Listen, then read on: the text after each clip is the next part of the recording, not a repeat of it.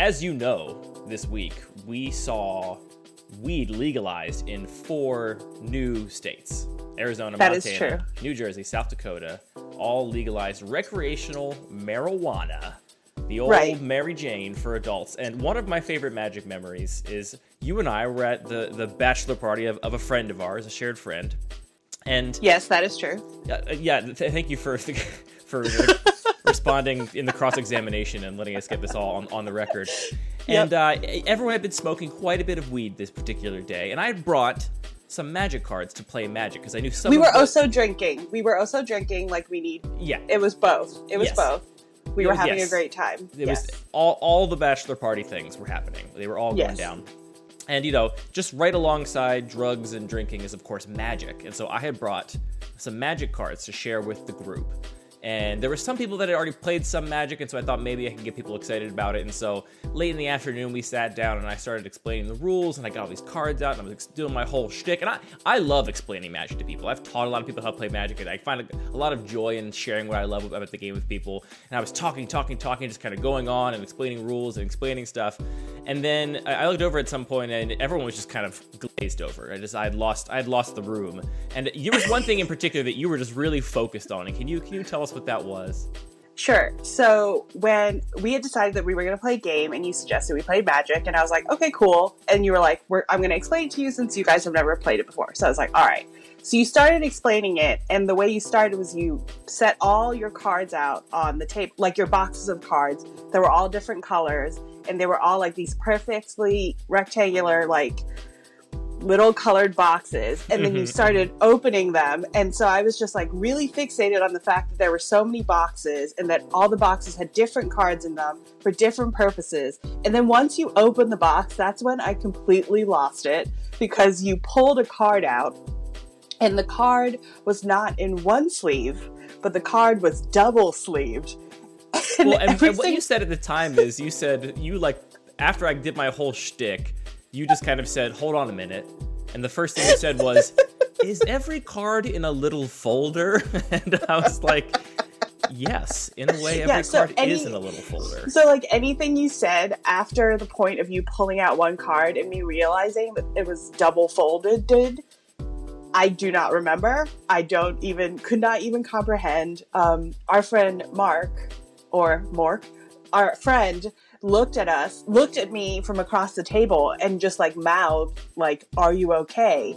And I just mouthed back, "No." and I just mouthed back, "No." the hmm. cards are double sleeved and he was like what and i was like two sleeves i just couldn't get past it because i'm just imagining like putting cards in one sleeve and that's already like that's a big task like Mhm. putting you know those little do you, rem- do you remember in beanie babies you had those things to like save the tags in case they were worth money later You know, I didn't, I, I didn't remember that, but just this past year, my Hillary's dad had us go through the basement at his house and pull out a bunch of Beanie Babies, and many of them have these little plastic clamshells over the tag Yes, to keep it yes. from getting bent or like you know the edges Yes. messed up. Exactly, because in case Beanie Babies were worth something. So I remember having to put those on to my Beanie Babies and being like, this is so stupid. And it also makes them like terrible to play with because there's this sharp plastic thing. And I was like, oh, this sucks, like putting this thing. And I was just like, whoa. Andy loves his cards so much that it's not in one sleeve, it's in two sleeves. So it's like really protected so that when they're really worth money, they're going to be in pristine condition. And all of these stories were just happening in my head while you were explaining. Mm-hmm. So if you asked me today to explain to someone how Magic the Gathering worked, I would not be able to tell you how the game works, but Oh, yeah. I can tell you how to protect your cards and keep them in mint condition if you choose to resale or trade. No magic was played that day at all. I realized when that was the first question from the from the peanut gallery that there was not going to be any magic getting played that afternoon. It was pretty abundantly clear.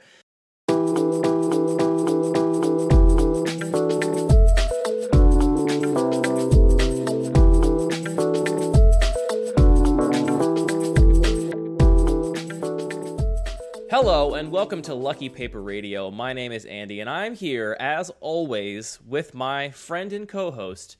He's no longer a goblin dark dweller. Now instead, he's a light wielder paladin. It's Anthony. Uh, I don't, I don't get it. Am I supposed to get it? Anthony, you're a new homeowner. You are moving out of your little dark apartment and you're moving into a house that is full of windows. Oh.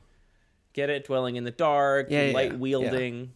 Yeah. I'm so excited. I don't. I, I thought I was. That meant that I was supposed to be like a better, lawful good character. I remain the I would same call character. you. Have you considered your D and D alignment?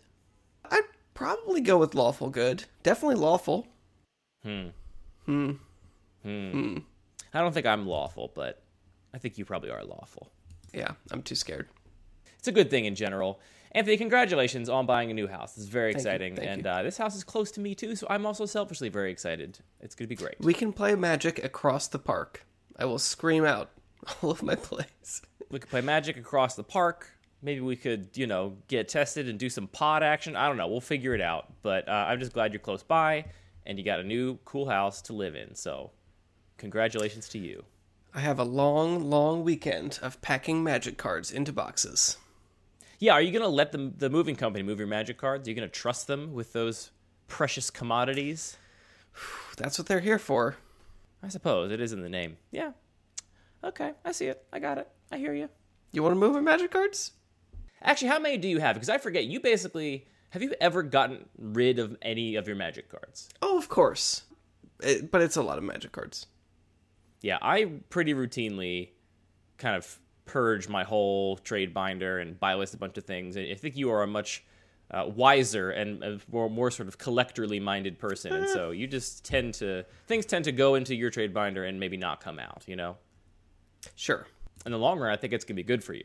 I think it's the, I the don't know. I think I think your your penchant investor. for first first edition foils is going to pay off better than my uh, hoarding of uncommons. No, I mean when the whenever the floor falls out of paper magic, because I mean it can't last forever. Whenever the floor falls out, the first thing to go is going to be the first edition rare old foils that have 850 times foil multipliers. Those are not going to hold their value when the floor falls out. Of No way. You don't. What you? Really think so? Who's going to need a, a voltaic puncher or a Okay, yeah, the uncommons. sure, I hear you on that. But also, like, I just get rid of all of the sort of draft rares that I pick up in drafts or open in packs otherwise, and just turn them all into weird old esoteric cards. I, I think in the long run, like, just keeping all those rares is probably better than upgrading to, you know, for example, a foil Nemesis Seal of Fire. Did you know those are like forty dollars? Uh huh? Cool. Cool. I assume brag. it's because of Lurrus. I think I think Modern Burn plays them with Lurrus, and so that's why they're forty dollars, which is rude.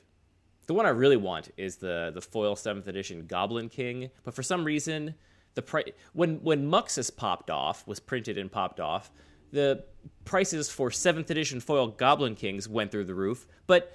Th- there is no deck that plays Goblin King and Muxus to my knowledge. Like Muxus is broken in like Historic or Pioneer or one of those formats where Goblin King's not legal. There is no modern goblins. Legacy Goblins doesn't play Goblin King, or Legacy Goblins does play Muxus, I think, but I don't think it plays Goblin King. Anyway, I don't understand why the price popped off. It seemed like it just had the word Goblin in it, so somebody bought out all the old seventh edition foils. Welcome to capitalism. Yeah, it is I mean, that's that's that's 100 percent it. It's just somebody thought, oh, there's a small chance this could be related. There's a tiny, tiny available available stock of it. So, you know, a few people decide to buy them all up, and that's it. I still resent that the price for Mercadian Masques foil counterspells went up when people were wildly and completely unfoundedly speculating that they were going to print counterspell in Modern Horizons 1 and then of course the price never went down like so, Nope, some that's speculators were it like works. Some speculators were like, "Ooh, maybe you know, counterspell will become modern legal, and so I'll buy all these twenty dollar foils and turn them into fifty dollar foils or whatever." And then once they you know paid for them, they're like, "Well, I'm not going to sell it for less than fifty bucks," and so they just leave the prices high, and no one's buying them. It drives me crazy. Yeah, I mean, if you think I have a, a lot of magic cards, I can't imagine what uh, the real speculators are, are working with. Yeah, I'm sure it's just bookshelves and bookshelves and bookshelves. But you know, I'm, I've got a couple. I've got like a big cardboard box of commons. I got to donate to uh, to No Land Beyond, or a local game store, or some other some other beneficiary. Maybe I'll hold on to for a while and just put them in my basement and wait for you know a child in my life to come of age and decide they're gonna pick up pick up the magic cards. Other than that, like I'm down to like I've got my cubes, I've got my EDH decks, and like one binder basically, two binders actually. I have the reserve list binder and the non-reserve list binder, but I'm keeping my collection tight, you know. Uh, yeah, I've got the blue box, the brown box, the green box, the red box, and uh, unfortunately, the gold box just recently split into two boxes, and that's feeling a little bit ridiculous to me. So Whoa, maybe it's time I downsize. You have more gold cards than you do of any single color, or is that a smaller form factor box? Maybe we should save this for our next guest. We, we have a we have a guest lined up for our next episode, friends, and so uh, we will definitely save the conversation about gold cards for that episode, which is a great time to mention, Anthony. By the time this podcast comes out, by hook or by crook, our survey for Commander Legends will be out. Recurring listeners to the podcast will remember us talking about the Zendikar Rising Cube survey, and the next one is out for Commander Legends, so that will be linked in the show description. But please go there and fill it out if you are testing anything from Commander Legends. I think this is a good time to mention that you know we we made a decision when we built the surveys to not allow people to submit empty surveys. So if you are testing nothing from Commander Legends, you don't need to go and fill out a survey to affirm that you are in fact testing nothing. Um, and the the set from talking to people in the cube world, it seems like there are quite a few people that are not testing anything from it. So I think this will be a set where we'll get a sort of lower response rate, but that makes it even more important that if you're listening and you are testing one of these cool Monarch cards or something that you get at us and tell us what you're testing. I think this is actually going to be a great set for peasant and pauper cubes, Anthony, because there's been a lot of very interesting downshifts and cool cards and effects printed at common or uncommon that we have not really seen before at those rarities. Yeah, I also think that even though uh, a lot of people that are testing similar or playing similar cubes to our own are not interested in a lot of the cards here, I think that there's just going to be a lot of people that are building very different cubes that are going to be extremely interested. So I don't know that there's less interest. I think it might just be different interest. Oh, sure. I, ho- I hope you're right. I want to see what people are doing with these cards. I just mean from talking to people on the Discord and stuff, even people that have different cubes from us, I have not seen a ton of enthusiasm for the set. But you know what? Them's the breaks. Sometimes you get a set that's great. Sometimes you get a set that's not great for your cube, and that's part of the part of the fun. I think. And if you are enthusiastic about this set, let us know. Prove us wrong. Yeah, and also Prove find Andy all of your other people that are yeah, prove me wrong. Make me look foolish. We got a thousand responses to this survey. Me looking me looking like a pure rube is what we want. On this episode of the show, we are going to be discussing. I'm not sure quite how to put this, Anthony. We're going to be talking about how you might consider the draft portion of the gameplay experience of your cube when you are evaluating cards for inclusion in it. And I'm going to try and make the case to Anthony that I think in the cube design world, there is a, a bias towards decks, basically. People think about the deck as the canonical representation of what a cube is capable of and how it plays. Like, what does a deck look like in that cube? And it's much harder to talk about the draft, and therefore, a lot of important considerations for a card that would get included in a cube are oftentimes not discussed. So, stay tuned and see if Anthony agrees with that argument I make to him or if he calls me out and also makes me look like a pure rube. But first, we are, of course, going to do a pack one, pick one from a listener submitted cube. And our cube this week is a very interesting one. It comes to us from listener Josh. And this cube is actually kind of well, it's it's one cube, but it's it's two cubes on Cube Cobra because the way this cube works is that Josh has a core set of cards that is drafted, you know, every time the cube is drafted, or always in sort of pool that the, that the cube is drafted from, and then a secondary set of cards that are basically added in more or less at random. Though Josh did say he tried to balance the colors when he adds them in to make sure he adds equal amounts of you know white, blue, black, red, and green cards. But basically, it's a, it's a way for Josh to get additional variants from a draft of his cube without just making the cube larger and therefore diluting all of the things that are in the sort of core of the cube. So I think it's a very interesting idea. The idea that like you know here's the things that I want to be present more often, and then, then here's a set of cards that I want to introduce occasionally, and you know have them show up from time to time because it adds spice or variety. Uh, but I don't want them there all the time. And I actually don't know. We we got a lot of context for this cube, but I don't actually really know what kinds of cards are in which sections truly. So I'm, I'm, I'm not sure why you know Josh would have decided to put a card in the expansion instead of the core cube. But we will do a pack one pick one from this and see what we can glean from the cube from that pack one pick one. So as always, I'm going to read the pack. And what we've done here, just for full transparency, is because this cube is shuffled and composed into packs in a way that we can't do on Cube Cobra. What we've done at Josh's recommendation is taken 10 cards from the core cube and 5 cards from the set of occasional expansion cards and then just kind of combine that together into a pack, which is not quite accurate, of course, because, you know, again, Josh tries to balance the colors and, you know, the whole cube is shuffled up. So theoretically, not every pack would have five cards from the expansion. And so I think, uh, Anthony, I'm not going to tell the listeners which cards are in the expansion or not, and we'll kind of see how that goes. The cards in the pack are Leonin Warleader, Fblthp the Lost, Sanctum of Tranquil Light, Spitting Image, Evolution Sage, Decree of Justice, Panoptic Mirror, White Sun Zenith, Jori En Ruin Diver, Sanctum of Calm Waters, Cloudkin Seer, Fling, Vampire Nighthawk, Necrotic Ooze, and Tinker. So, Anthony, the people need to know what are the cards that you are looking at from this pack? I think this is one of the most difficult packs we've looked at on this podcast, and I've maybe say that every week. Do I say that every week? I don't think so. Some weeks you're like, I got this. This is easy peasy. All right, this is not easy mode.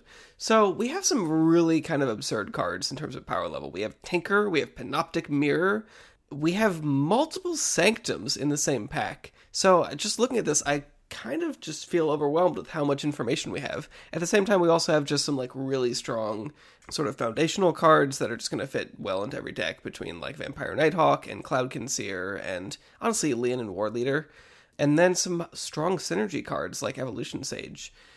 I think looking at the main list, uh, Tinker doesn't seem like it doesn't seem like a busted strategy here for sure. Like there's no huge Blightsteel Colossus, I don't think, to, to be able to cheat in. So I think I'm gonna cross out Tinker. The Sanctums really, really are a struggle for me because like we do see two of them in, in this pack. There are a number of them in the set it's it's not necessarily something that really appeals to me in general and because i don't think these are the sanctums that are really like the payoff sanctums i think i'm willing to move off of those. Okay we're working our way through the pack. What else? It's, what else are you thinking this is so hard. Panoptic mirror again it seems like a little bit more setup but if, if aggro isn't really that supported in this format then panoptic mirror might just be great. Let's talk a little bit about what we can learn or glean from the cube from looking at this pack. So just from looking at this pack, I would have guessed that Tinker was not being played in the most unfair ways, as you mentioned. I actually have not really looked at the sort of underlying list. I'm kind of coming to this, these packs mostly blind, and yeah, it, it just you know the the suite of cards I'm seeing here, I would expect that a like dedicated Tinker combo deck that's got you know ways to cheat out obscene threats would be really out of place with all the other cards we see here. With you know, for example, a Sanctum deck or something, or you know, a deck that is trying to play Spitting Image to value. Those cards do not match up with a Tinker strategy, so I would expect it to be played more fairly.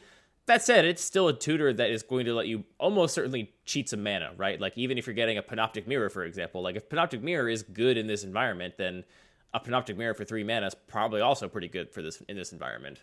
True. Okay, so I think I have a little bit of a feeling. So often, the way I want to approach uh, a new cube I'm not familiar with is I want to sort of shoot for something that doesn't have a that has a pretty high floor. Like I just want to build a deck that works.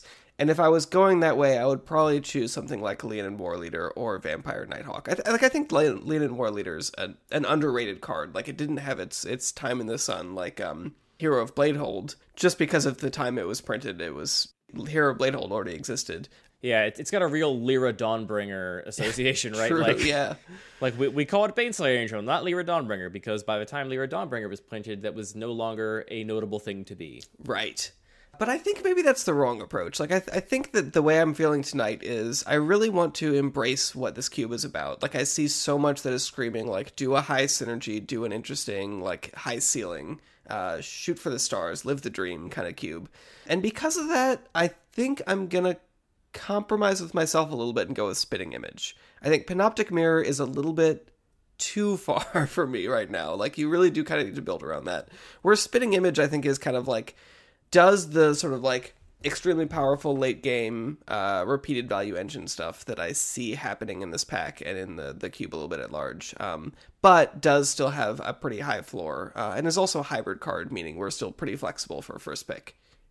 How do you feel about that? Um, I think you're wilding a little bit. I'm not gonna lie, okay, but I okay. uh, but I like taking it. I I am not taking a six mana sorcery that sometimes doesn't do. Well, certainly, I, I feel like it's going to be hard to really get six mana worth out of that card. If it's a game where you can retrace it multiple times and you know dump twelve or eighteen mana into it, then good for you. But but yeah, I mean, like you said, Anthony, my default approach to a new environment, especially one like this one, where I I think we can say with confidence, Anthony, that if we were to draft this cube a few times, we would make wildly different card evaluations from looking at this pack than we are going to now with no information, which is not always true of all cubes. Some cubes have a lot of familiar cards and familiar archetypes to me, and so I feel pretty confident in making assertion about what seems good and what doesn't.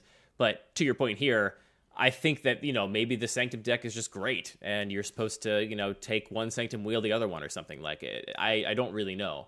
So with that information, I, am going to take something that is for reliable, and the cards I'm looking at are ones you've mentioned, like Leonin Warleader. I actually really like Fblthp and Cloud Concealer quite a bit, quite a bit more than Vampire Nighthawk, I'll say. So it's really like those cards I'm looking at. Decree of Justice, I think, is also a very powerful, potent card, especially when games are a little slower.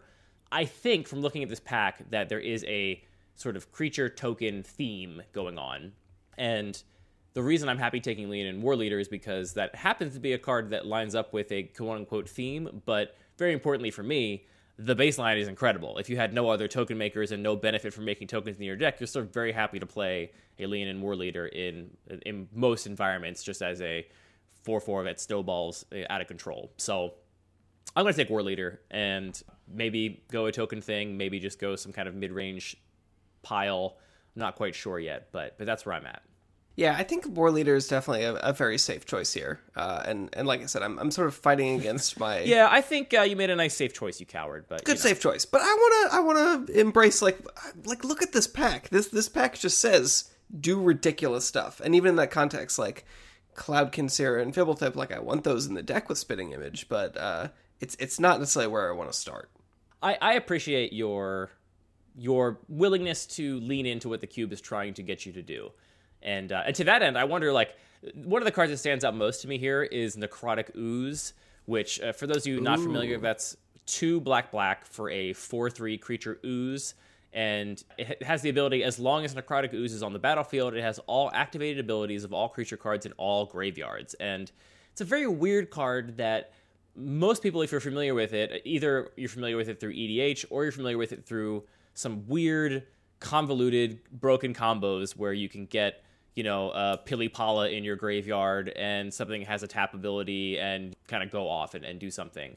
So that's a card that I would be very surprised if I was able to draft a Necrotic Ooze deck in this environment. And from looking at this pack, there is no creature with an activated ability in the pack, so I, am not getting the sense that there's going to be tons of activated abilities running around everywhere.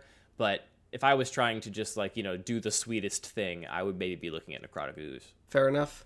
I do have to give a little bit of credit as well to Jori En Ruin Diver. I think this is just a really sweet card design. Whenever you cast your second spell, you draw a card. It's a three mana two three. Everyone loves it. Relevant creature tribes for Definitely. all kinds of decks. Uh, I don't want to start with a gold card that isn't like head and shoulders above the rest of the pack, but I do really like this card, and it's it's been uh, personally a real struggle that I'm probably going to have to cut it from my uh, wizard EDH deck because they keep printing busted wizards, and I just can't find room for all of them. RIP to a real one. Dear wizards, stop making such good wizards. I don't have room for you all. It's right in the name. They have to. The one last thing I want to know about this pack before we move on to our normal discussion is just that we see no fixing in this pack, which of course could be a total coincidence, but seeing a lot of cards like this and no fixing, like by cards like this I mean, you know, I don't see anything in this pack that indicates that it would be very strong in an aggro deck. So I'm expecting that pure aggression is not going to be the strategy here. There's a lot of cards that clearly have a, a high ceiling if built around or if, if, in the sort of right context. And so I'm expecting this is going to play in a way where you're kind of battling your opponent to build the like cool value engine that will be better than whatever value engine they're going to build. Like basically make your card synergies work in a way that overpowers whatever your opponent is trying to do.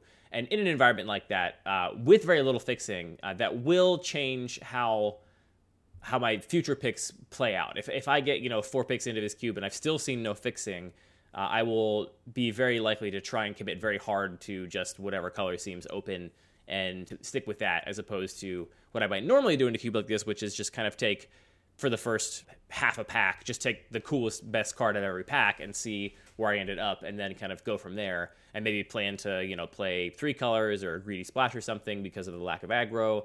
But yeah, with with no fixing, that does get harder, or very little fixing, which I can maybe presume there is not that much fixing from looking at this pack. It sounds like what you're saying is that a single card which enables itself without building around it uh, and basically fixes for itself by being hybrid is uh, the right place to be for this pick.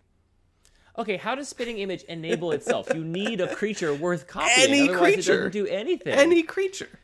Come yeah, on, but we'll you're gonna play creatures. against the token deck. You're gonna play against you there's know. no my- re- there's no removal in this pack. We're gonna be fine.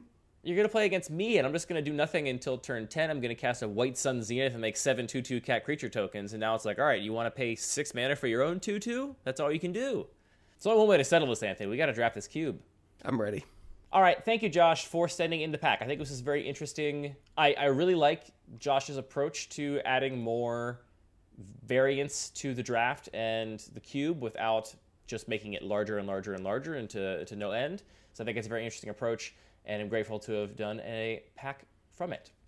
If you want to have your cube featured on Lucky Paper Radio, that can happen. That can happen for you. We can we make dreams come true here. Just send it to us via email at mail at luckypaper.co and include your pronouns and how you want to be credited, and we will add it to our big old spreadsheet of cubes to do a pack from in the future. On to the main topic now, Anthony. Here is a theory I want to propose to you, and I want you to either poke holes in it or fawn all over me and tell me I'm brilliant. Those are your two options. I think that in the cube design world and community, that people that are designing cubes have a strong bias towards thinking about their cube as an sort of amalgamation of decks, right? Like the way that most of us play our cubes is you sit down, you draft some number of packs and some configuration, and then you build a deck and you have a sideboard. And I think that when many people are evaluating cards that are going to go into their cube, they are thinking about that end state, right? Here's my deck. What cards do I wish I had in this deck? What cards do I wish I had in my sideboard? Do they kind of think in that sort of way? I think this is manifested in the way that like people oftentimes talk about their deck is their their cube is having like two color archetypes, like my blue white is blink and my black red is aristocrats. I think what people are doing there is describing a deck they intend for people to draft, and that's how they end up thinking about their cube. Like the deck is kind of the the transferable unit, and the draft, which is a other component of playing the cube, right? The cube always takes these multiple components. You draft from the packs, you build a deck, and then you play the games. And I think those second two things end up getting a lot more attention from cube designers because if you you know lose a game because your opponent casts some card, then you're going to be like, well, that card's too good, and you want to cut it. Or if you felt like something was unbeatable, or the cards in your hand couldn't keep up in the gameplay, then you would sort of evaluate them poorly. If you build your deck and you're unhappy with your curve, you might start thinking about adjusting your cube to sort of change the curve. But I don't feel like people are ever making decisions really about draft picks, right? Like people aren't looking at a pack and saying, well, based on this pack and like and this way this draft is going, I need to sort of reevaluate cards for my cube. Does that argument make any sense, Anthony?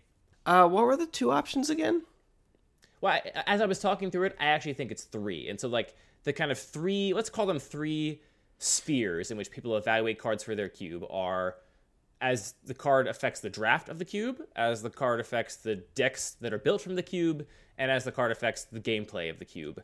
I think those second two spheres, how a card goes into a deck or doesn't go into a deck, and how a card actually plays out over the course of a game, get almost all of the attention from cube designers when they're evaluating cards. And the question of how does this card affect the draft of my cube is often overlooked on account of the fact that the draft of those three things is something that happens with private information, right? I mean, you could basically, if you're drafting digitally, you could download draft logs and review them if you wanted to after the draft and get some insight into this experience. But frankly, very few people do that. And when you do, draft logs are there's a ton of data. I mean, how many cards do you see over the course of a draft, right? Like, I guess 15 plus 14 plus 13. You see like so many cards that it's uh, it's a lot of data to sort of digest. It's not as easy as digesting just a screenshot of a deck or just looking at you know the record or you know a game state of something. Because I think the draft is so opaque to the cube designer, and so variable because the packs are always different. I think it's something that people oftentimes write off and basically don't consider when they are adding cards to their cube or removing cards from their cube. That's all great. I did mean what are my two options uh, between I think it was you being a complete idiot and you being a genius. No, I wanted you to either poke holes in this idea and you know kind of help me work through it, or just fawn all over me and tell me I'm great. Hmm. I guess I'm gonna have to poke holes in it then. Um, Woohoo! It'd be fun if you said if, if you just said it was great and we just said and that was the episode and we hang up and it's 25 I, minutes long. I always wish we'll do that sometime. So I I struggle with your the sort of question you've posed because the question really is is this undervalued? Uh, and i don't have feel like i have enough experience with like what the cube community is to say it's undervalued or not. I can definitely say i think that it is extremely important. It's something i think about a lot when i'm designing my own cube. But is it really undervalued? Like how do you defend that? Sure, yeah, I definitely can't. I definitely can't su- suggest that I represent the cube community as a whole, or I have good insight into what the sort of huge breadth of cube designers out there are doing. But just in all the conversations I see, I, I don't see it discussed very often. Maybe I'm interested to hear, Anthony, what are the considerations that pertain to the draft specifically that you are thinking about oftentimes for your cube? I mean, what's great about drafting is that you have a lot of choices, and they're not well, they're actual choices. So, uh, I actually LSV was just talking about this on a recent episode of LR. I forget it might not have been the recent episode. I have not been good about podcasts recently. Like, what's fun about drafting is that your pick order changes as the draft goes on. It's not just a matter of like memorize this pick order of here's the cards and power level and just take the most powerful card out of the pack, or even like take the most powerful card in the pack and weigh that against like what colors you're sort of falling into. So that's like the easiest way that I think about the draft format is just like I want to include as many build arounds as possible and even like small build arounds and little things that'll pull you into one direction or another so that your pick order really can change and you can build a lot of unique novel decks. It's not just a matter of saying, yep, you're drafting, you know, blue red, so you're going to get the blue red deck that cares only about spells. Maybe you'll be the blue red deck that cares a little bit more about historic things or artifacts or, you know, drawing two cards a turn. And the fact that you can find these nuanced pathways through the draft, uh, that's a lot of fun to me. So I agree, and that's actually one of the things that I have called out here. I made a little sort of note for myself of the things I wanted to touch on about considerations as pertain to the draft when you're making decisions about cards in your cube. And this is one of them that basically the degree to which you want to enable players to take a risk at the chance of being rewarded by drafting something that requires some internal synergy versus how much you want to minimize that by including cards that only have very high floors and you maybe don't have as much sort of novel interactions with one another. I, I do want to push back a little bit on the idea that this is something you really have any control over as a cube designer because I think sometimes when we talk about this, it's very easy to paint the alternative with a broad brush and just kind of be like, well, you know, if your cube just has nothing but lightning bolts and, you know, aggro creatures in it or whatever, or if it's quote unquote really on rails and there's just a single blue white deck that has all the blink creatures and every card is just blink or blink related, then, you know, the draft is all of a sudden on rails. And I, I think that's overstated a lot because even if that is the case, right, even if your cube is full of a ton of redundant effects that are very simple, or even if your cube is full of very clearly delineated archetypes in color pairs that offer you very little room to splash for something or you know build a deck of that color pair that has a different strategy there is still a ton of decisions that are made when you're looking at a pack versus how do i prioritize removal in my color pair versus this medium powered you know four drop? Or how do i prioritize my curve? Or how do i prioritize other factors that are not just this build around kind of synergy. Oh, totally. And, when we're talking about uh, cube design, like we are not talking about, or not cube design, but cube playing. Uh, we're not talking about solved formats. We're not talking about formats that have had the serious spikes putting in the reps to figure out what those archetypes are. Even if the designer intends for certain things to be viable, that might not even be the case. I mean, I just think back to like the, the limited formats that felt most on rails. Like what what, what are we talking about? Rivals of Ixalan or, or regular Ixalan and uh, Amonkhet. And it still took a dozen drafts to really feel like, okay, now I'm kind of just seeing the same thing over and over or more. I, I, I think that we can really easily overstate that risk. I, I want to go a step even further than that, though, and suggest that putting a bunch of like quote unquote build arounds in your cube may not necessarily increase the amount that your pick priorities would change from pack to pack any more than again just having nothing but redundant effects in the cube. Because again the building a deck is so much more than just picking the cards that are in those color pairs or in that archetype. There's, there's a question of curve and all these other things that are present kind of by the nature of the game. But but they lead you they lead you in a more fun direction. It's not just a matter of like okay i'm drafting the mono red deck. I need a balance of removal and efficient creatures. So like get there. It's like ooh i drafted this one card and it was one card that took up not much space in the cube but now it means i get to really prioritize and and profit off of these certain other effects that other players might be undervaluing because it doesn't matter to them uh, and opens up just a completely different experience. We can talk about just cards that are good and then cards that are build arounds but everything is on a spectrum. Right. All cards have a floor and a ceiling. And all cards are only able to be evaluated within a context. And what you are doing Right. when you are drafting is you are building the context in which all of your cards will be evaluated, right? And Right. the obvious examples are like a single goblin guide in your deck that only has three drop creatures in addition to it is bad. In most formats, having a board wipe in a deck that's also all creatures is not going to be great either. So th- there is what I'm, what I'm suggesting is that because of that inherent variability in the draft and the fact that you are building that context on the fly, that that's true no matter what the sort of nature of your card interactions internally look like. So the spectrum affects all cards differently. Like some cards have a floor and a ceiling that are very close together, uh, and some that are extremely disparate. And it's very easy for us to, you know, we're too inclined to be binary about things and say like, well, some things are just good cards and some things are build arounds. And really, what we're talking about is just the two ends of uh, a different spectrum, which is that uh, some cards have a floor and a ceiling that are very close together, and some that are very far apart. But a lot of them fall in the middle as well.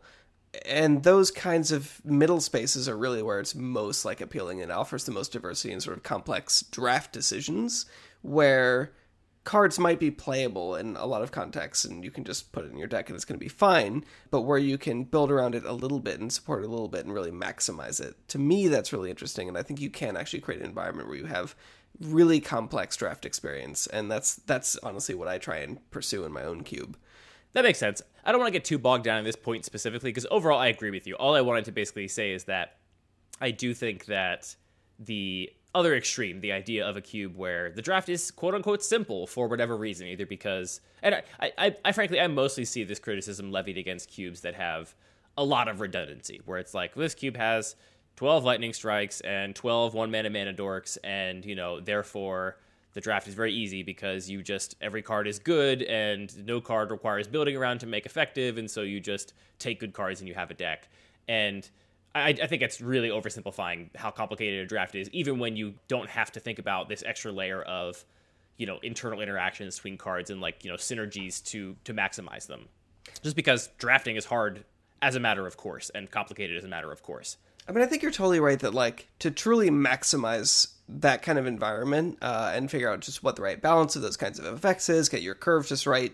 That's still extremely difficult. Like Magic is a deep, deep game, but you can apply simpler heuristics to drafting a certain deck in those contexts where you can feel like it's sort of solved much more quickly, and especially like make it feel more solved in a length of time or in a number of drafts where even if you haven't really maximized it, you've sort of gotten your maximum joy from it. Uh, and that's, you know, anything beyond that just doesn't really matter that much. Another example of this, I think maybe examples are the best way to talk about this. I this set of ideas I'm interested in discussing. So another example of this is I have often felt like there are viable decks in my cube where if you took my cube list and just said, all right, build a deck out of it, you could construct a very compelling, powerful deck that would perform well in any, you know, eight person pod. But that deck doesn't have any clear way in to draft it. It, it, it lacks a a strong signpost card that you know pulls you into it. It lacks a power outlier that is really good in this deck and not good in other decks that have similar colors. It lacks some way to get into it, and therefore this deck, which is otherwise very very good, right? Like you would you would argue is supported by the cube, just never gets drafted. And I think that's a very real thing that can happen in a in a cube. Is you have cards that you could uh, theoretically assemble together in a deck that is successful, but will never realistically be drafted that way because of the way a draft is navigated. So, weird question. We're talking about build arounds as a way to offer a lot of depth to a format where you can say, okay, we can do the first five drafts and kind of figure out what each of the color pairs are doing. But for the player that's on their 10th draft, they can say, ooh, well, I have like these two ca- cards that care about X. Now I can tweak it a little bit. Maybe the problem of there being archetypes that just aren't that appealing because they don't have those signpost cards is just that we haven't drafted cubes enough. I mean, uh, what I'm yes, saying is uh, we should play more Magic. That's the answer to all I, problems with Magic. I'm always down to play more Magic, and I, you know, I, we don't have to couch. I, I think we're we're always skating a line on this show, right? Because what we're talking about is our individual parochial experience playing cube, and that is limited to our experience. It's biased inherently, and so it's entirely possible that even though I've had let's say like three to four completely different playgroups of people at different times draft my cube. And even though the cube has changed over the years and whatnot, it's entirely possible that if you were to take my main cube and have it be drafted by everybody across the world, that actually this deck that I'm saying is good that I never observed being drafted, it does come up. People do draft it successfully. It's just that I happen to be playing with all people that don't have a way into that deck and don't sort of see it. But I would posit that like if we if we just kind of step away from the the anecdotal experience of an individual draft, I think you can make a logical argument for why that could happen. And that's the argument I just made, right? Like you could have, and we've talked about black aggro on the show before. I think that's a decent example. I think there are plenty of other kinds of decks, the color combinations even, that very rarely get drafted in my cube. And I think it's because those color combinations lack a card to make you want to play that color combination over something else, even though those two colors are still very effective together. The other example we've mentioned on the show before, which I'll bring up again, is that before Oko was printed, people never draft blue green in my cube. Never did. I, I basically never saw a blue green deck. It almost never happened. And I think it was because blue green lacked the tools or lacked the sort of big, bright beacons to say you should be playing blue green. If you were playing green, you're more likely to just be mono green or, you know, splash for red or white or something. And if you were playing blue, you were going to be a control deck and be blue white or blue black. And it, there just wasn't a good reason to be playing that color combination, even though it was perfectly viable. Because when I added Oko to my cube, as I've said on the show before, there was always, every single draft, a blue green draft deck, no matter what. And that deck did very, very well, even though in many games it never drew Oko. Like Oko was not carrying the whole deck. It's not that that deck needs Oko to be good. It's just that it needs Oko to be drafted. I just I've, I've observed that a lot, and I think that's something I think about now when I'm trying to imagine a archetype or a kind of deck I want people, uh, players to be able to draft. One of the things I'm thinking about are what are the ways that someone ends up drafting this? What are the cards I see four picks in or five picks into the first pack that I think, okay, this is what I should be doing. I should be drafting this deck. And there are decks I can't, I still don't have an answer for, right? Like, I, I can't think of a good reason why someone would end up choosing to draft a black red aggro deck in my cube, even though I think it would be perfectly powerful and could do really, really well. It's just that people aren't going to go like, well, I got a Thoughtseize and I got a Goblin Guide, so I guess I'm black red aggro because both those cards would more quickly pull you into other directions. So you think this is just a question of gold cards?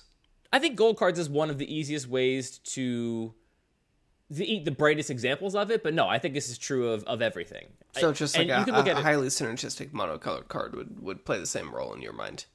Not even necessarily highly synergistic. So another thing that happens that I've observed in cube drafts is very oftentimes you can you can see a pattern of an individual color being split up amongst more drafters than other individual colors. You've noted before that basically any, anytime anyone drafts your cube, there's like five blue decks at, at, the table, which is something you've observed about your own cube before. And of course, that could be anecdotal, but I honestly think what that could come down to is just that that color has more cards in that sort of color column that feel like they are a signal that color is open. And so the result is just that that color is spread out more. It's not that those decks are better for having a little bit of blue in them or whatever. It's just that those cards felt like signals in the packs. And I was doing a little thought thought exercise, and I think I, I do like to avoid binaries because as as you mentioned before, like almost everything in Magic is a spectrum, and to ever like put something into a binary bucket is not particularly productive.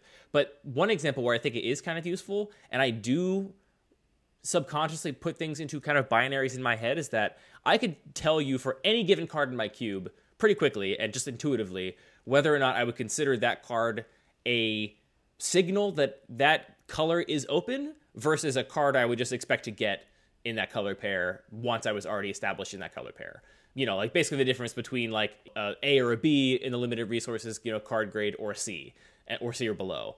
And I, for me at least, obviously this is like my own evaluation. My players oftentimes don't agree with me, but there are, I can tell you very clearly in a vacuum, like yes, I would consider a one mana mana dork to be a reason to be green, or I would consider Counterspell a reason to be blue, or Thoughtseize a reason to be black, but I would never consider Nightpack Ambusher a reason to be green, even though the card's perfectly great.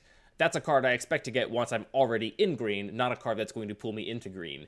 And I, I do think if I was to go through my entire cube, there would be colors that just had more cards that would be that were a reason to be that color. And I think if you then had everyone in your playgroup do that experiment, you could come up with some sort of visualization and say like, well, based on all this data, this color is going to get split up way more often in the draft, regardless of how good. Again, this is why I say it's different from the uh, question of decks because you can say, well, my cube has all the tools for a blue black control deck, but if blue and black both ha- both have lots of cards that are going to signal to your drafters based on their own subjective card evaluations that that color is open and they should be playing it, then no one's ever going to be able to draft all the pieces of blue black control deck, no matter how supported it is, because it's going to be split up amongst many players. So, is it a matter of those cards being appealing, or those cards just also being flexible enough that a player might say, like, for example, uh, someone might just say, like, oh, Cloudkin Seer in this pack we were looking at before is just a, a good flexible card, even if I'm like blue green or blue white. I'm happy to play this. So maybe it gets split up more because the color is more flexible. I think flexibility is correlated with it, but not causally. Like Cloudkin Seer is a perfectly fine card. I would never put it in this category in basically any cube. Like Cloudkin Seer is not going to convince me to draft blue in a Pauper cube, even though it's a strong card in that environment. So like for me, oftentimes it is more flexible cards because they are safer early picks because maybe that card is signaling you want to be in this color, but it turns out that it's not entirely open, but you still want to have a card that might flexibly go in some other strategy. But I would also put cards like Rofellos in this category. You know, that's a card that is very huh. committal. It's double green. It's all about ramp. But that's a card that if I see early on in the packs, I'm like, well, this is a card that will make me want to be green. Is a card like Rofellos, and so it's a it's a balance I think between like raw power and flexibility and like all the sort of aspects of card evaluation. But some of them just cross over a threshold where it's like now this is a reason to be playing this color versus not. And I do genuinely think that trying to strike some kind of balance between how many cards do we have in each color that make you want to be that color is somewhat important. And this is, of course, a it's not a paradox, but you will never really know what your players, how your players break down that exact same binary for your own cube, and so you ha- you're doing a little bit of speculation and trying to do your, your best guess, basically. So wait, I'm not sure I totally follow. So you're saying some colors have certain cards that are, you know, each color will have specific cards that signal that that color is open, right? Yeah, and I want to be hesitant to say open just because I yeah I, open I, is I a very idea, very fraught term, but it is, and we've talked about this in the in the context of like team draft, but I think the idea of something being open in cube is way harder to derive than in regular limited where we get that term from because right. you know if you get a bomb rare, you know, pick three in the second pack, then yeah, you definitely your people passing you are not in that color. But in cube, this sort of margins are so much narrower, and there's so much room for just different interpretation of what constitutes a bomb that the idea of getting a true signal of something being open, I think, is, is harder to say. My terminology is just a card that will be good enough for me to commit to that color versus get ruled out by just some generic flexible colorless thing or be a card I expect to pick up later on. Uh, so then I'm not totally sure I follow. So you're saying we have these cards that are commitment worthy cards uh, that are at the top of the, the, the cube list. but there's always going to be a top of the cube list. So what is what are we trying to solve here? Well, what I'm suggesting here is that theoretically, I think if looking at two monocolors in your in your cube, looking at blue and, and red, if you have three times as many cards that are commitment worthy in blue than you have in red, and let's just assume right now we're talking about on average across all possible drafters of this cube at all time, then you're ending up in a situation where something like mono red is going to be very draftable, even if it's overpowered, because even though all the cards are good, none of them are quote unquote commitment worthy. And you're going to have a situation where blue decks are going to be very difficult to draft, even though it has a bunch of great cards in it, because we, we just established it has three times as many commitment worthy cards. But if that's the case, then players are going to be fighting for those cards and splitting that color up a bunch. I think this, I, I chose that example for a reason. I think this happens in like the MTGO Vintage Cube all the time. There are tons of very, very good red cards, but unless you are a player that likes to force mono red aggro, for most people that are playing like the MTGO Vintage Cube, there are not that many cards that are going to say like, "Ooh, I'm going to play aggro now because I saw this card." Right? There's maybe like one or two, maybe. Uh, but it's mostly like your deck is just full of all that C stuff, and the fact that your deck is full of the C stuff and it's very consistent makes it better than all the decks that are fighting for all those commitment level cards. Okay, so wait, you're saying that we could have two colors that are equally powerful, like perfectly in balance, but one of them has more commitment worthy cards. Yes. Does that make sense? I guess but what I'm trying to point out is that there are so many ways you can think about how a cube could theoretically be in balance.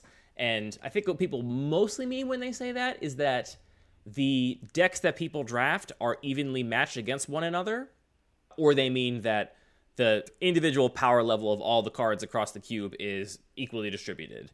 And those two things are very different because of the draft component of playing a cube. And so they have very different applications and meanings when you're thinking about evaluating a card for inclusion or for exclusion. Interesting. Have I lost you? Am I am I just am I just raving? Am I like old man screams at cloud? Yeah, scream scream at this cloud one more time. Who's laughing now? it, shut up.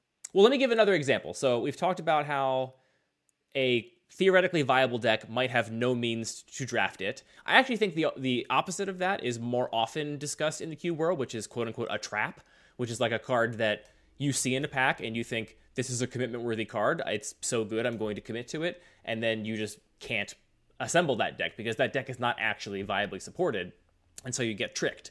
Traps are the thing that we, we, I think a lot of people have language to describe. People don't often have language to describe this other thing, which is this like ghost deck that is present, but players are unlikely to draft because if they're looking at a pack, mm. they're more likely to take a higher commitment card that goes in some other deck than they are to take a bread and butter card for this deck that is viable that lacks those commitment cards.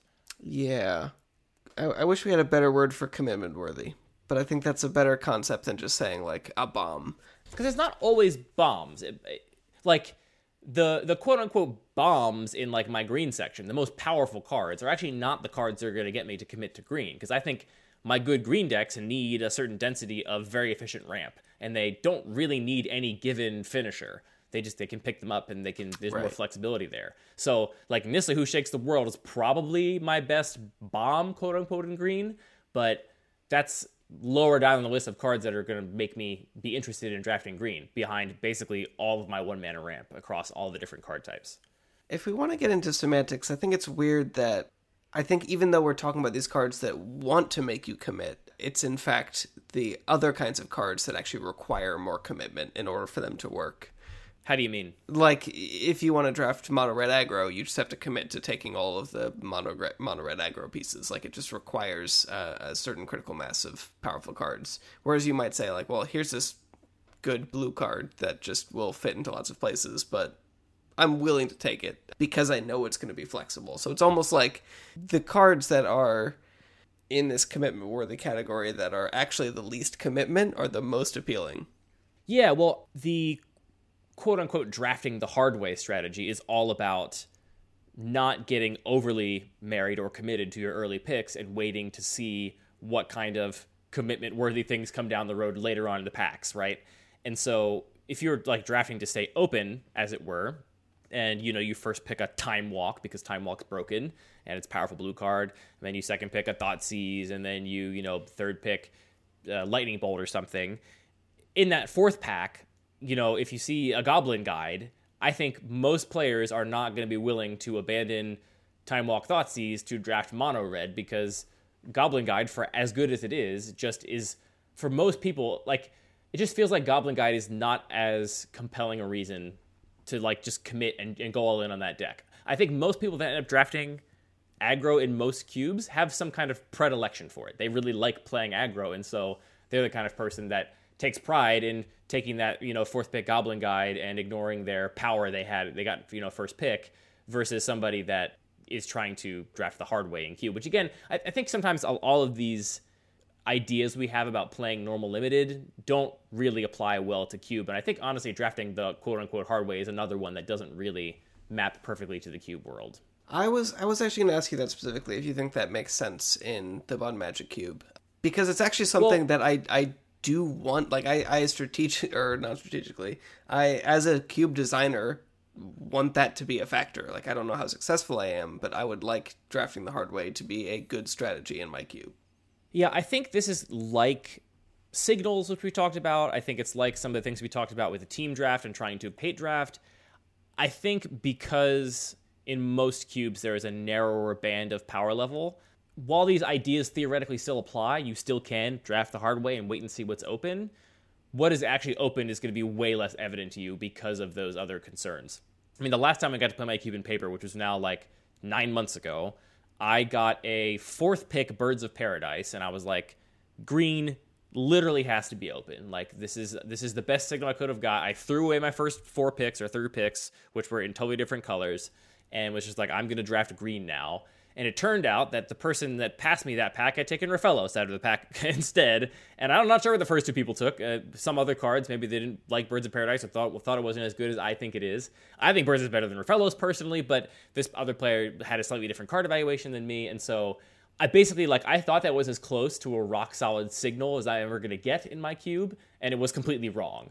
And that's the kind of thing that I don't think happens in regular limited. Like you get the third pick Glorybringer and Amonkhet limited, and you know for a fact that the two people passing to you are not playing red, and you would never happen to get that pack one pick one, obviously, because that wouldn't happen pack one. But pack two, that's a dead to rights signal that red is completely open. You know, otherwise, you know, talking about just getting very high value removal spells or, you know, other kinds of less rare but still very, very potent effects in a limited draft, like, is a much better signal that that is actually open and allows you to actually apply the idea of drafting the hard way more effectively than than you can in cube, I think All right, you preempted all my questions.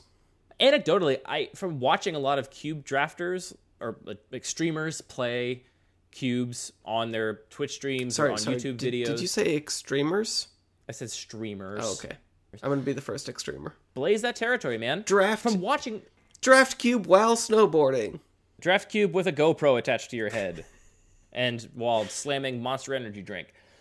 Parkour! Michael! Parkour!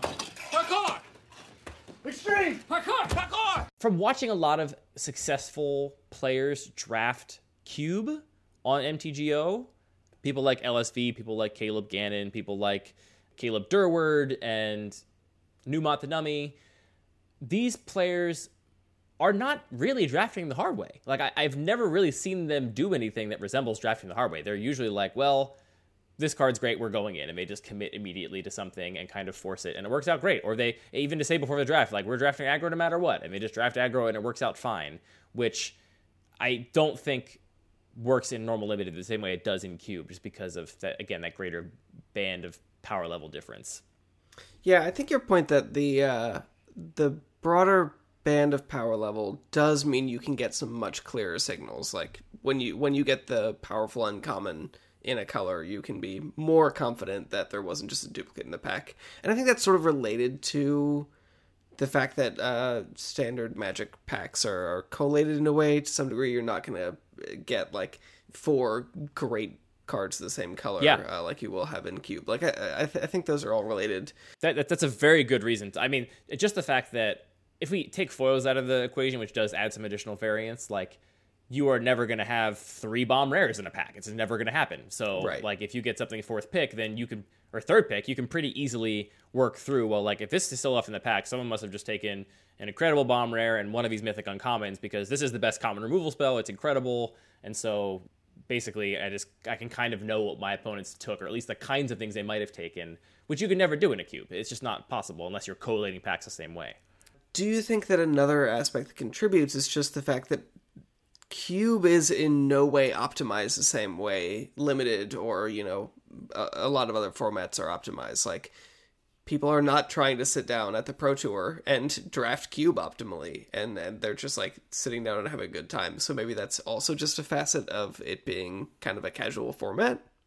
There are a lot of players that are trying to optimize cube draft. Like, espe- especially when you're talking about streamers. Yeah, yeah. So certainly, you know, the streamer thing. Sometimes they're hamming it up to be entertaining, right? And there's definitely a difference between trying to draft this cube to win versus trying to draft this cube to make an interesting, entertaining, informative video or whatever. Well, I don't think you can even say sometimes. Like, and this is not a criticism, but you don't want to see somebody. Well, maybe that's not true. Does somebody want to sit down and watch somebody draft the same deck that they think is the optimal deck eight times in a row? Probably not.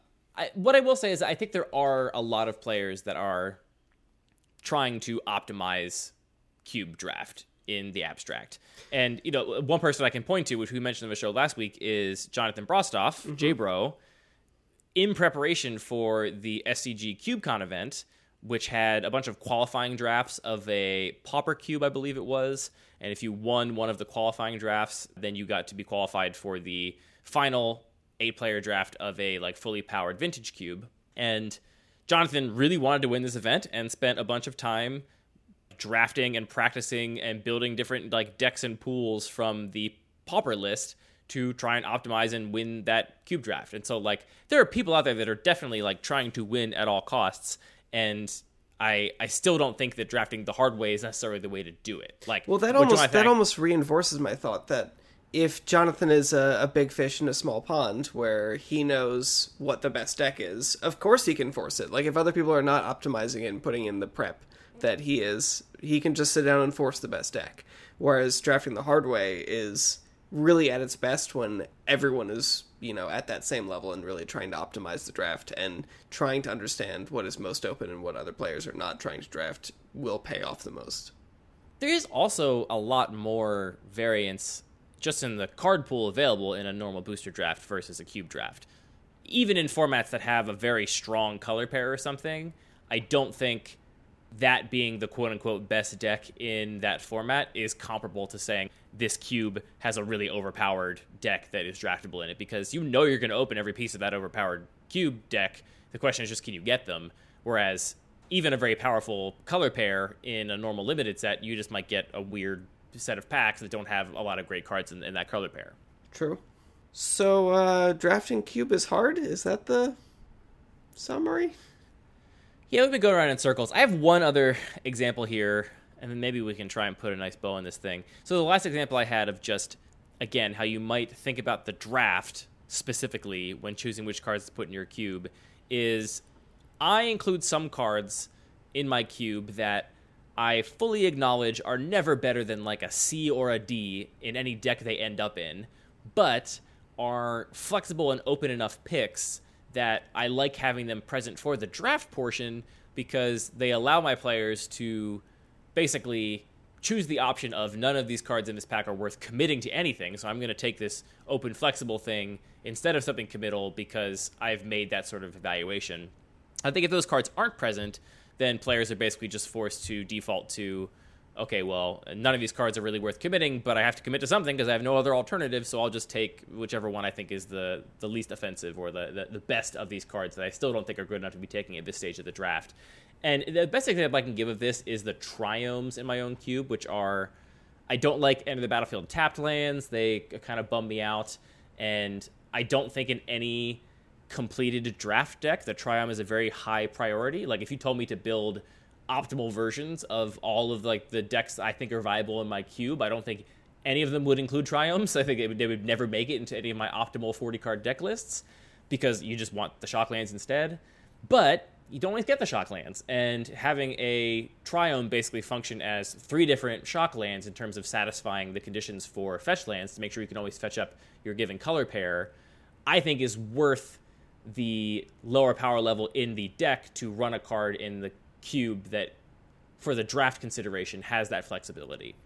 That's the thing I I try to advocate for sometimes is that like people will say, "Oh, this card's garbage. I never want it in my deck. Why would I put it in my cube?" And it's like, well, you put it in your cube because you don't always get to draft your perfect deck, and giving your players options to audible into different things, to take open picks, to stay flexible, gives them more more decisions to make in the, in the draft that are more challenging. To your point, Right. I mean, designing a cube is not. It doesn't have to be about just putting the best cards together. Like, why would you put a worse version of a card right, right, right. So cube? p- pretend I didn't say best. Pretend like best for whatever someone's individual cube goals are, right? Like if if we take the idea of like objective power level out of the question completely, like I'm building my nothing but chairs in their arts cube, and I think that the archetypes I've come up with for my cube full of cards that have chairs in their art, this cube is You know, not. This particular card is not stools, thrones. Right. Yeah. This one's got a stool on it, not a chair, so it's not a high pick. But, but, you know, but maybe it's an artifact, and so it goes in multiple decks. Like, I, I, best was a, was a bad choice of words. I mean, best for whatever that person's individual goals are. Well, but no, I think I think your point makes sense that the the fact that you sometimes have to struggle and like choose between a more flexible worse card and a more powerful more committal card is a lot of what's really fun about a draft.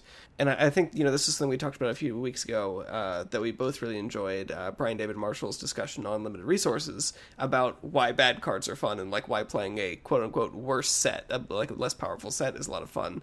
That that was a real real tension where you were not sure if you were actually going to even hit playables and in so many recent limited environments and in uh, if you're going to design a cube it's very easy for this to happen as well where you're just going to end up with tons of playables so the kind of like 23rd card is not even a consideration because you're going to end up with 28 playables. That's definitely something that i personally think about when designing my cube is i kind of want to make that part of the, the tension where where there are these more flexible cards that bridge multiple archetypes and might end up in your deck because you do need to be able to hit uh, a number of cards I think one of my opinions that has changed most about Cube over time is my understanding of the overall arc of the power level in a cube. Like when I my, my first introduction to cube was like, oh, it's a flat power level. Like every card is good, so you just get to make more decisions about which cards you want to play, and you know you're never stuck with junky cards, which sounds appealing in the abstract, but for all the reasons we've mentioned, if the power level is actually flat, then that really makes the draft kind of a, I mean, it takes a lot of interest out of the draft to just be like, well, all these cards are good. I can kind of pick any color pair I want and just kind of force a deck and just end up with a bunch of strong playables because they're all flexible or whatever. Having that tension, having some of those cards that are stronger or weaker or have lower floors or higher ceilings really makes the draft more interesting. And or so you know now good, I actually good picks earlier in the draft because they're worse but more flexible i think that's an awesome tension Yeah. The one other thing I want to mention here before we wrap up is something you alluded to very briefly, which is cards that take up very little space in the cube but can have a profound impact on the available drafted decks. And you were kind of talking about build arounds and how, like, if you just include a couple cards that care about artifacts or that care about plus one plus one counters or something, then you can have somebody draft a deck that is looks very different in the same color pair is maybe using 75% of cards that are more generic, but with these addition of a few cards, the, the deck changes completely. I found that to be true even in the most extreme sense that there are a couple cards in my cube that, again, would probably never be in any of my optimal 40 card builds of any of my draftable decks in my cube, but I think for their presence make entire archetypes possible to be drafted.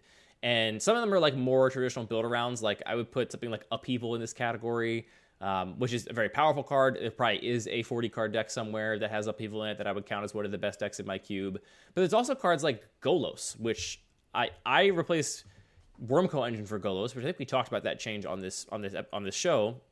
And on this very it's really show? because not this episode of this show, on this podcast, on this some some episode in the past. on this very But- podcast You trolling me, boy? a little bit You being a goblin or a troll, dark. dwell- Anyway, Golos's presence in a cube list means that some players that want to draft a five color deck can do so, or they can stretch from a three color deck into a five color deck and just like have that little additional depth.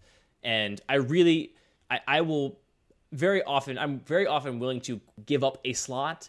And I say give up a slot because Golos is not on power level a card I'm interested in running.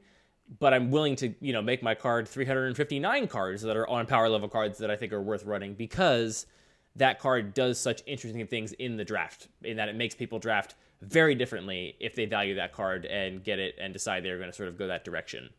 And so I li- I like cards like that, even though they are sometimes they're not working in to serve my stated goals of you know optimizing aggro mid range and control and making my deck kind of the most powerful fair strategy cube that you can possibly have. Golos. Are there any cards like that in your cube, like single cards that you think oftentimes don't get there, but sometimes will change your entire draft just by just on the back of one card? I'm gonna have to bring up the list. I think there are a million. So, like I said, I, I, I like to try and strike a little bit of a balance where any given deck is usually gonna be composed of a couple little synergies. So it's not like you're going all in on a couple build arounds, but you're emphasizing one way or another because I really just want to add as much depth to the draft as possible. But definitely some things like Sai Master Thopterist and Jhoira and basically all of the other commanders that I've ever built that I've just hmm. jammed into my cube. I was gonna say the one that really comes to mind for me is Archfiend of Ifnir. That one Oh, has a really good floor, but that's a card where it's like if I get that early-ish, I am going to really prioritize stuff with cycling or discard effects quite a bit higher than I would otherwise, and you can end up with a cycling deck in your cube when you have no other cycling support. But Archfiend of Ifnir gets there, and there's plenty of cycling cards that are just playable on their own as a baseline that you can all of a sudden have a whole deck that comes out of nowhere. Archfiend of Ifnir is a weird personal favorite. It is a weird outlier in terms of power level in my cube. It's been on the watch list and in the cube since I built it, and it's always just stayed there. Um, Don't cut it. but I think it's it's, I think that's one of the fun things about cube also that you can like really lean into supporting something that is otherwise maybe weaker in constructed or in whatever other format you might play it. But you can also sort of tone things down, and I think you legitimately need to work a little bit to to make Arch- Archfiend of Ifnir really really strong in my cube, uh, and that's been fun. Yeah, like that's a card that sometimes it's kind of broken, and it's like, well, you, you did it, you know. and I, I don't know. I, I think it's I think it's okay to have a card that sometimes is broken because somebody really committed and you know made something work and adjusted their pick orders and got the cycling deck that has Archfiend in it. You want Also, players to feel like they got there sometimes. Yeah, I, I'm accepting of some non games when someone really gets there on some kind of archetype or synergy. I think that's a perfectly acceptable part of the variance of magic. All right, we got to call it there. It's getting late. You got to pack up for your big move to your new house. It's very exciting stuff. Thank you for listening to Lucky Paper Radio. This uh, next week, we are going to be bringing you an episode all about Commander Legends, where we will be joined by a special guest, which you will find out about next week. And so, between now and then, go check out our Commander Legends survey, which again I'll put link in the show notes. But the actual link is luckypaper.co slash survey slash CMR, so you can find our survey there. We'll probably have it open for a couple of weeks, maybe a week and a half or so. So, if you are testing cards from this set, please give us a response. I'm especially interested to hear from people that are playing Pauper and Peasant cubes because I think this is a good set for y'all, where it might not be for some of the rest of us. But we will see. That's why we do the survey. That's it. That's the end of the show. Thank you for listening, and thank you, Anthony, for talking about magic with me. I've been staring at Decree of Justice all episode. Is that Karona the false god on this rock? Yeah, of course it is. That's the shadow of Karona. Huh. I wonder what that's about. Decree of Justice is a card I've always wanted an original foil of for absolutely no uh, reason other than it's pretty. I have. I'm not going to play it anywhere. I can't imagine I would put that in anything ever, but it is very pretty looking. I love the art. Love old foils, so maybe I'll just you know get one. Hey, you know what? It's a collectible trading card game. That is part of the game. I came very close last week. I I did pick up some cards for my my other cube, which we'll talk about some, at some point on this show this week on uh, online. And I had in my cart, I had added based on our conversation last week, an original foil Rout, just because I do think Rout is a very cool card, and it has an old frame original foil with some weirdly graphic art. And I was like, I kind of want this, but I don't think it's worth eleven dollars. So I put it in the save for later section, and maybe I'll get that Rout for myself someday.